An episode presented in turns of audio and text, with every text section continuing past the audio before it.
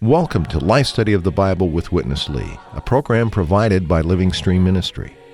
Witness Lee emphasized the experience of Christ as life and the practical oneness of the believers.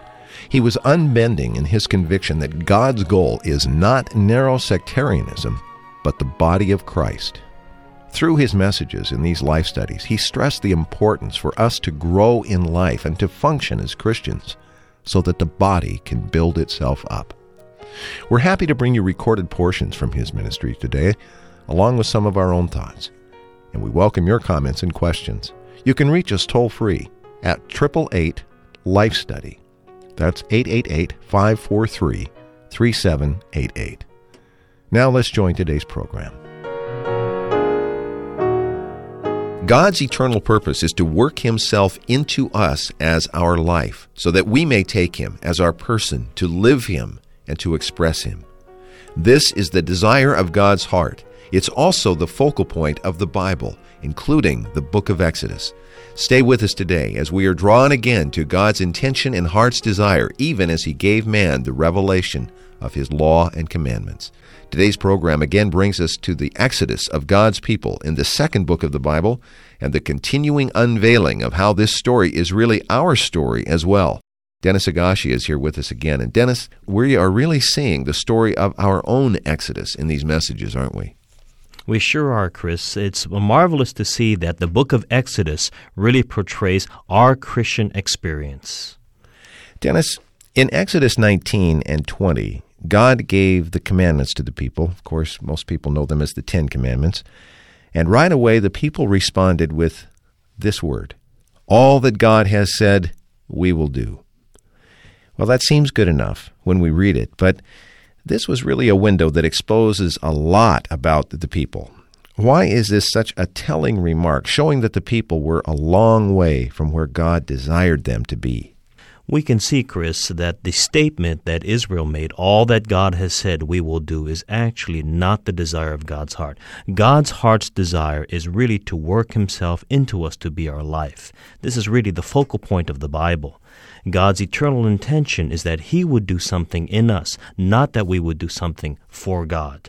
However, due to the fall, the two striking characteristics of the fallen mankind number one, man is independent. Number two, man tries to do something for God on his own initiative. And this is the situation where Israel was in Exodus 19 and 20. Dennis, as Witness Lee was giving these messages dealing with the law and the testimony of the law and the people receiving the law, he used a metaphor of nighttime and daytime, continually referring back to how the law will be received and experienced. It can either be a nighttime experience or a daytime experience. And I think these are very graphic and very appropriate terms to describe how the law came and became to his people. In this first section today, we're going to focus more on the nighttime experience. Let's go to Witness Lee. When God gave the law, He has three points to carry out. Number one, His law surely portrays Him. His law is a picture of him. He gives the law, and the law is his testimony. The law is his definition, is his portrait, his picture. A lot of commandments given by God, not only in the Old Testament, but also in the New. Even in the New Testament, you have higher commandments. All these commandments shows us who God is, what God is, what kind God He is. So this is a picture. So the law firstly gives us a picture of God. And secondly, the law exposes us. This is fully developed in Romans 7. Without the law coming, Paul said, I didn't know there was sin. Then the third point is to subdue us. By subduing us, the law brings us to God. So, the law was given to portray God, the law was given to expose us, and the law was given to subdue us. If we are willing to be subdued, and then we tell the Lord, I can't do it. I just cannot do it. I cannot be so holy as God is. I can never be so perfect as my Heavenly Father is. I cannot. Then the Lord says, okay, wonderful. You just open up yourself and receive me. I will enter in. I will do it for you. I'll be your holiness. I'll be your perfection. I'll do it. When God comes in, He will be our life, and He will be our person, and He will be just one with us. Then what? Do we need still to do something? No, we just live Him. As He lives in us, we live Him. This is the basic principle of the revelation in the Bible. But most Christians do not see this principle. Yes, apparently, both in the Old Testament and the New, God did command people to do so many things. God did give the commandments. But His intention is not for you to keep them. He gave the commandment, number one, to portray Himself. Number two, to expose you. Number three, to subdue you, that He may have an open entrance to enter into you, to be your life and to be your everything. Then He will live in you, then you live Him. So, all the commandments have two aspects. If you stand on your side, thinking you can do it, and attempting to do it, I tell you, right away you are in the dark night. Right away you make the commandment something apart from God, apart from the fountain of life. Then the commandment becomes what? Becomes the killing letters. If you uh, let the law do its proper work to portray God to you, to expose your real situation, and to subdue you, and you would be subdued and tell the Lord, you just cannot do it. Then you depend upon the Lord. You put your full trust in Him. Right away, you are in the day. Then the lawgiver, that is the fountain of life, would enter into you and be your life and live in you and do everything for you. Eventually, the result will come out better than the law. Dennis, anytime that we try to carry out God's commandment or to meet His requirement on our own, we're in for a nighttime experience, aren't we? We absolutely are, Chris.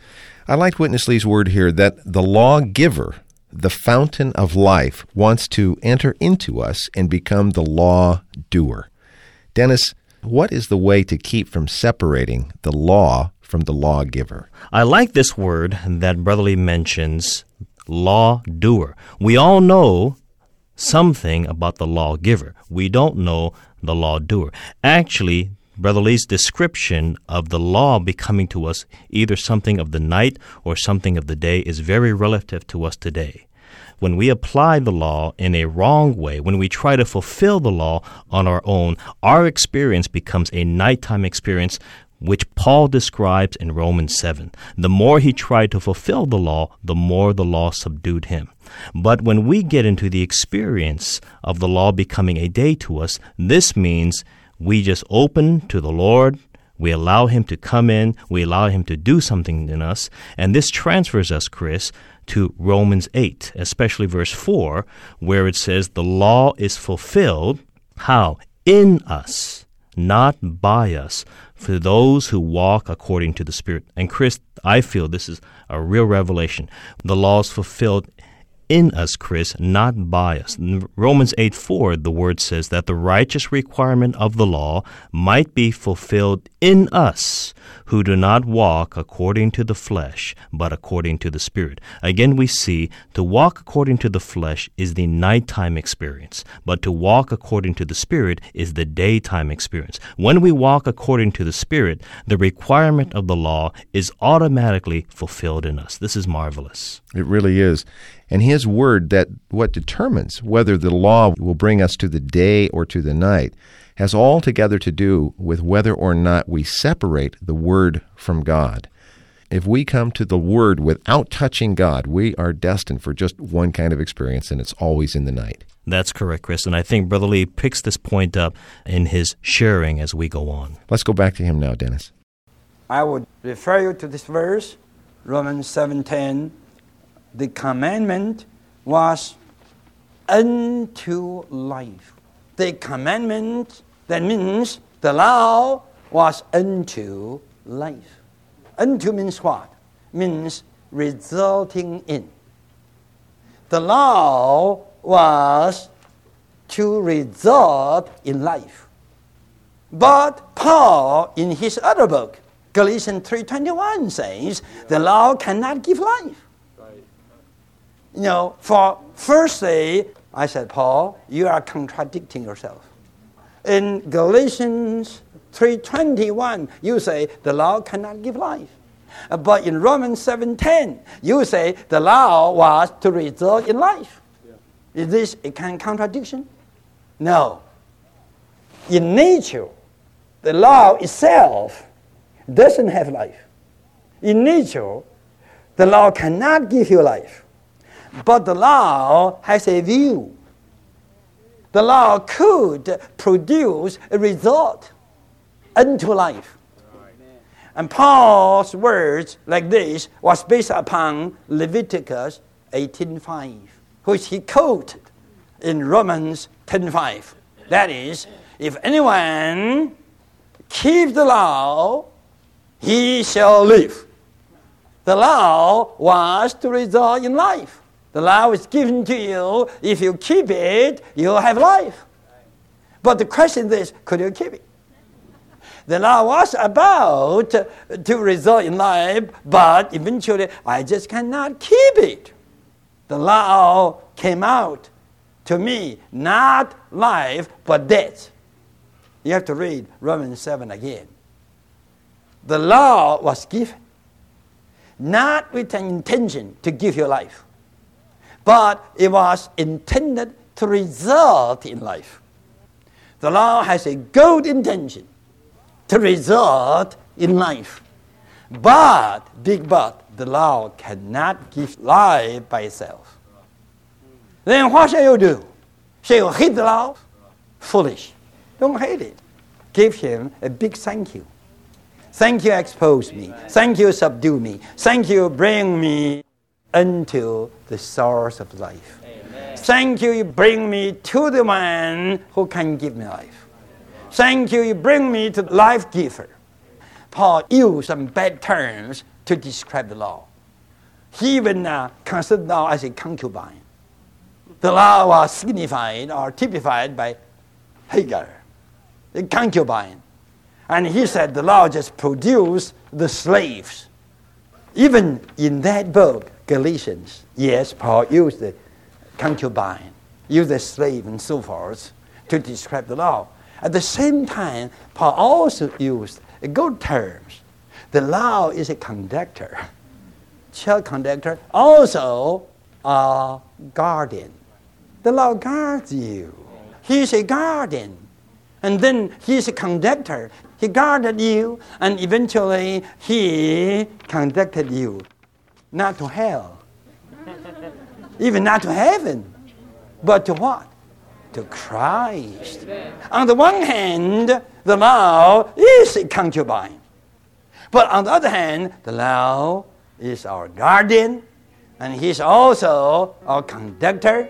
He conducted us into Christ that we may have life. Dennis, I thought this section was really good. The law was intended to result in life. And this is Romans 7:10. The commandment is unto life.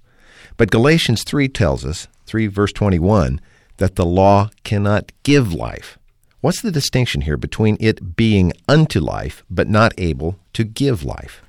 Chris, this is a supreme, sublime revelation to us to see this section in Romans 7:10 compared to Romans 3:21. I'd like to pick up what Brother Lee said here that in nature the law is not able to give life, it only demands.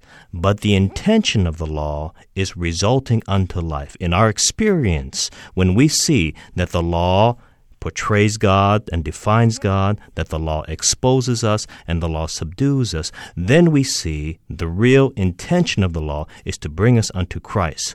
When we are brought unto Christ, the result is unto life. So I like these two words, Chris. In nature, the law is not able to give life, it only demands, but the intention of the law is resulting unto life. Romans 7:10 mentions this commandment is unto life. This comparison between Romans 7:10 and Galatians 3:21 is marvelous.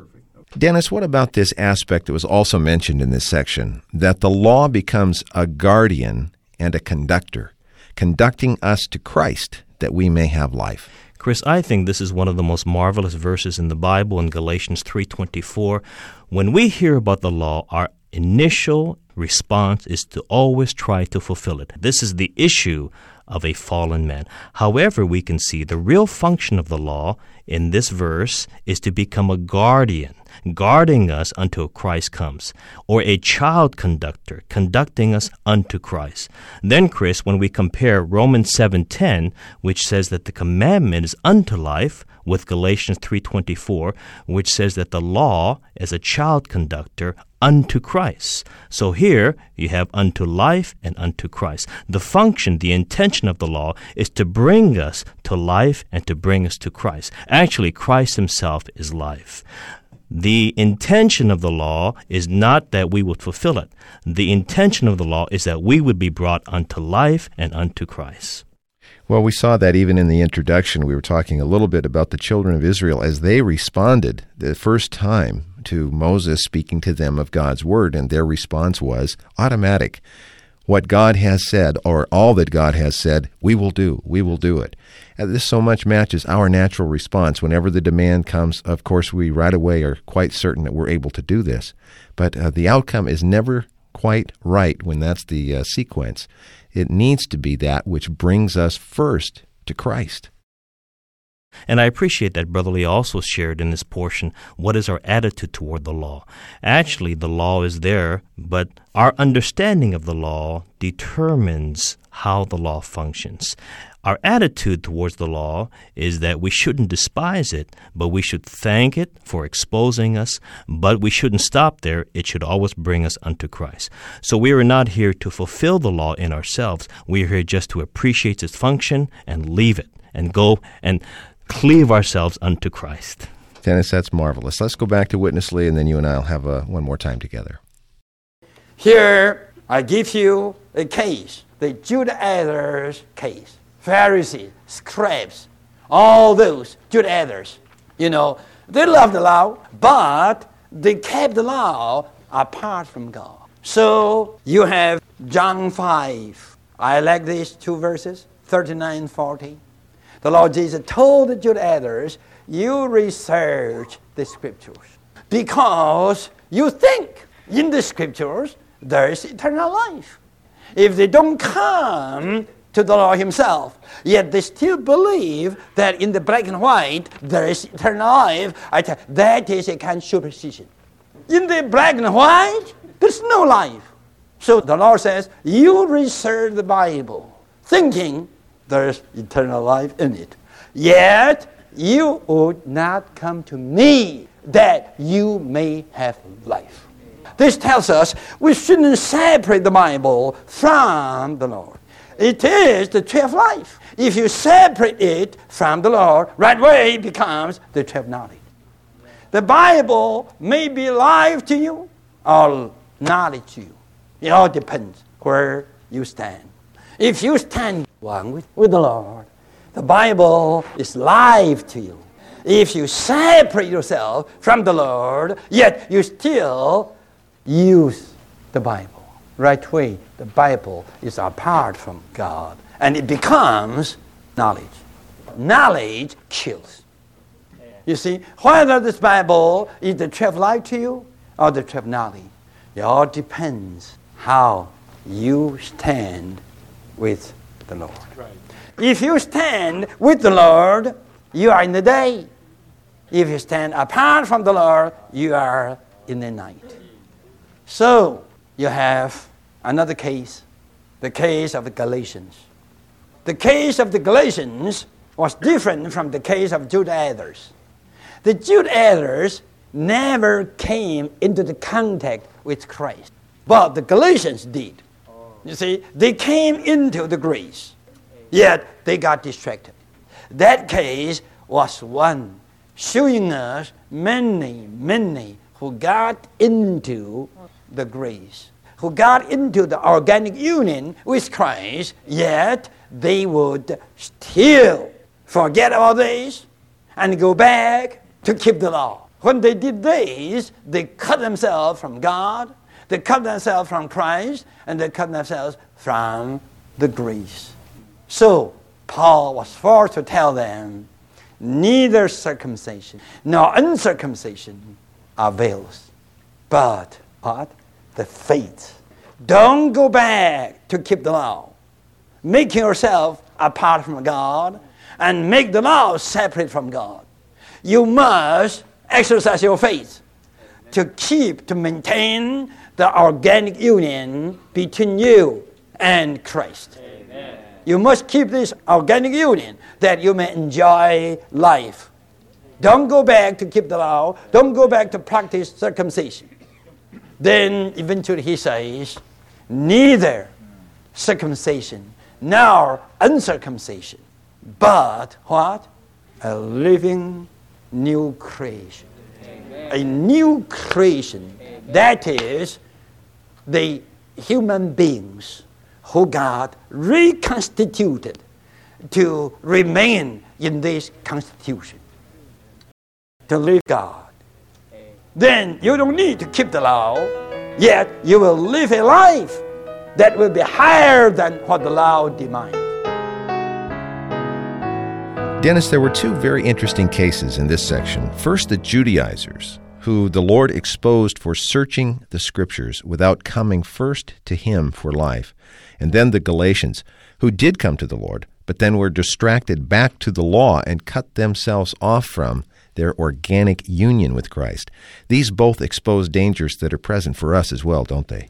Absolutely, Chris. Brother Lee mentioned in John 5 39 and 40 that the Judaizers kept the law, but they kept it apart from God. In this verse, in John 5 39 and 40, the Lord says that you don't come to me to have life. This is the danger of separating the Bible from the very person of Christ. As soon as we do that, then the Bible to us becomes the tree of knowledge, not the tree of life. How about this other term, this organic union? Of course, these words are not taken literally, specifically, or directly out of the scripture, but the implication is very strongly there. And Witness Lee liked this term and used it quite much in his ministry. The organic union. Help us with that. This is one of these mystical words, yet so practical in our experience, Chris, from Brother Lee's ministry. Our relationship with Christ is this description that Brother Lee has given to us organic union. It is not just a union in mentality. It is not just a union in agreement. It is a union in life. And not just a union in any life, but a union in the divine life. And not only so, but I like this word organic union. This means it is something living, it is something of life. It is the Lord as the Spirit coming into our spirit, regenerating our spirit. This relationship is described as a union or an organic union. This is a marvelous term. Well, of course, we could spend an entire program on this topic, uh, the organic union. This is a big and major topic, but we do refer to it from time to time, so it's good to come back and get it redefined because it's a new term, as we said, for most people in this ministry particularly, and so we like to always give a little definition whenever we're dealing with a brand new term or concept. The organic union is a very, very apt and marvelous description of what we enjoy in Christ and in life. I really like this matter. I also do very much, Dennis. For Dennis Higashi today, I'm Chris Wild, and thank you very much for listening. Dear Lord, we give ourselves to Thee. Receive us into Thy wise hands. Thank you for listening to Life Study of the Bible with Witness Lee, produced by Living Stream Ministry. Living Stream Ministry is dedicated to the works of Watchman Nee and Witness Lee, two co laborers with the Lord in China during the first half of the 20th century. After World War II, Watchman Nee sent Witness Lee to carry out this ministry in Taiwan. Later, the Lord led him to the United States and eventually to the rest of the world before he went to be with the Lord in 1997. Living Stream Ministry now has hundreds of titles by Watchman Nee and Witness Lee available in English, plus many in more than 50 other languages. To find out more about Living Stream and all that we offer, visit our website, lsm.org. You can also reach us toll free at 1 888 543 3788 or email us radio at lsm.org. Thanks for listening.